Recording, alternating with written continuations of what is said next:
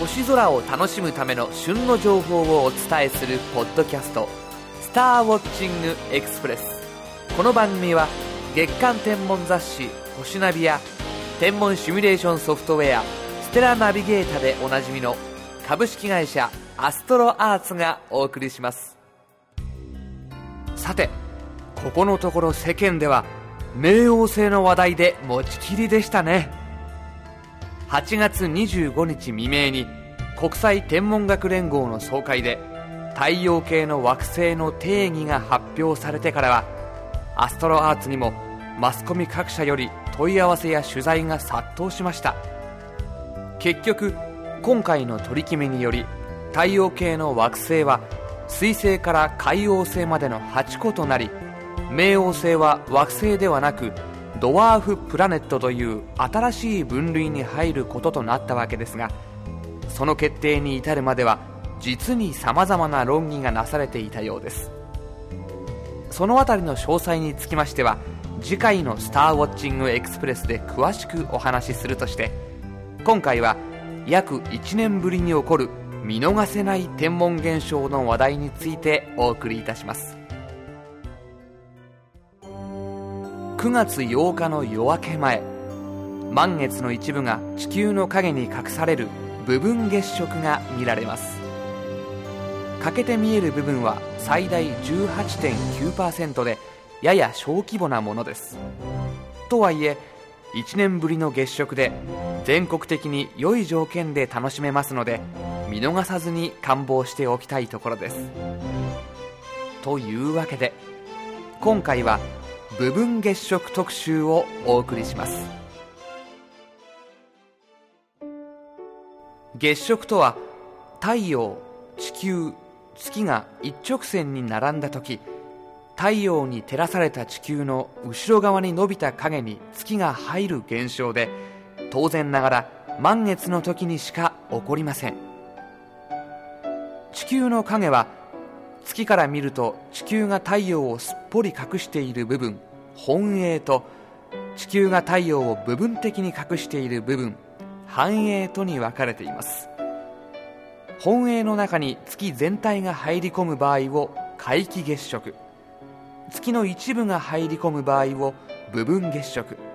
そして繁栄の中にだけ入る場合を繁栄月食と呼んでいます。今回は月が本栄をかすめる部分月食となります。本栄食が始まる午前3時5分にはすでに月面の右上部が薄暗くなっているのがわかるでしょう。欠ける部分は月が地球の本栄の中を移動するのに合わせて右下へと移っていきます。肉眼や双眼鏡で観察する場合も写真撮影する場合も必ず西の空が開けたところで見るようにしましょう。特に西日本では月食が終わる頃には月がほとんど沈みかけているので注意してください。月食の様子を観察する方法は基本的には普段の月面観察と同じですが特におすすめなのが双眼鏡です。双眼鏡で欠けた部分を見るといつもの月の満ち欠けとは様子が違うことがよくわかるはずです。赤みがかった淡い輝きや通常なら影ができて凹凸がはっきりする掛け際のクレーターが見えないことなどに注目です。また今回月のすぐ近くには天王星がいます。5.6頭ととても暗い惑星ですがこの機会に双眼鏡で探してみるのもいいかもしれません。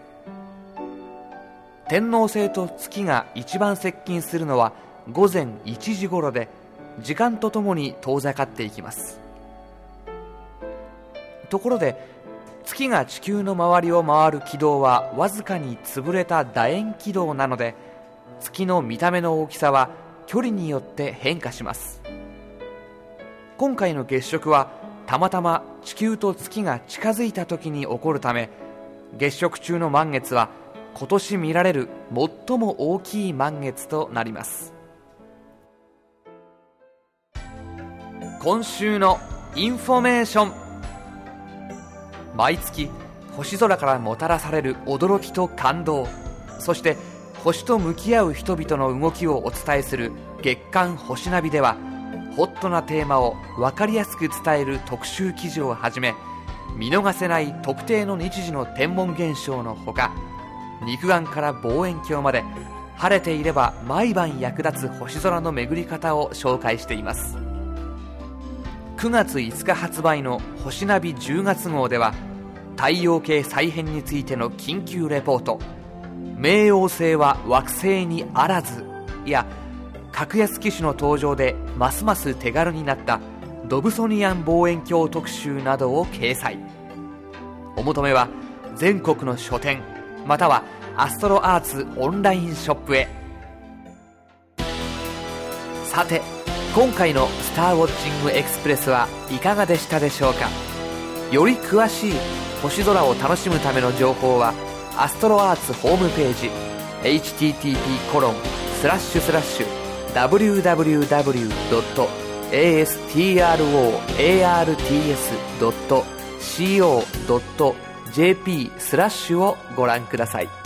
アストロアーツホームページには宇宙天文に関する情報をはじめソフトウェアや望遠鏡双眼鏡など星空を楽しむための様々な商品を購入できるオンラインショップもあります。次回のスターウォッチングエクスプレスは9月11日頃配信の予定です。それではまた。